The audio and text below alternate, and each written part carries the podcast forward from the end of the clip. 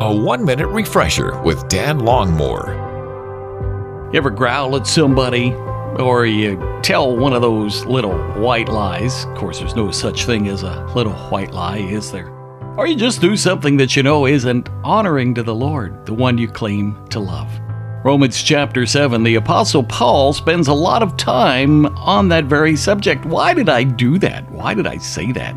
And he says, It's sin living in me. Yes, when we sin, we acknowledge that there's that area of our hearts that has yet to be transformed, where sin still has the upper hand, so to speak, that control.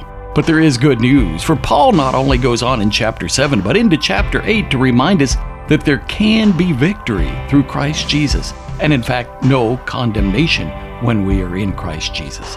If we confess that sin and acknowledge that, yes, God, you need to take more control of that area of our lives so that we no longer in that area do those things that we didn't want to do or wind up saying, Why did I do that? Refresh and renew with Dan Longmore, afternoons from 2 to 5 on WRGN.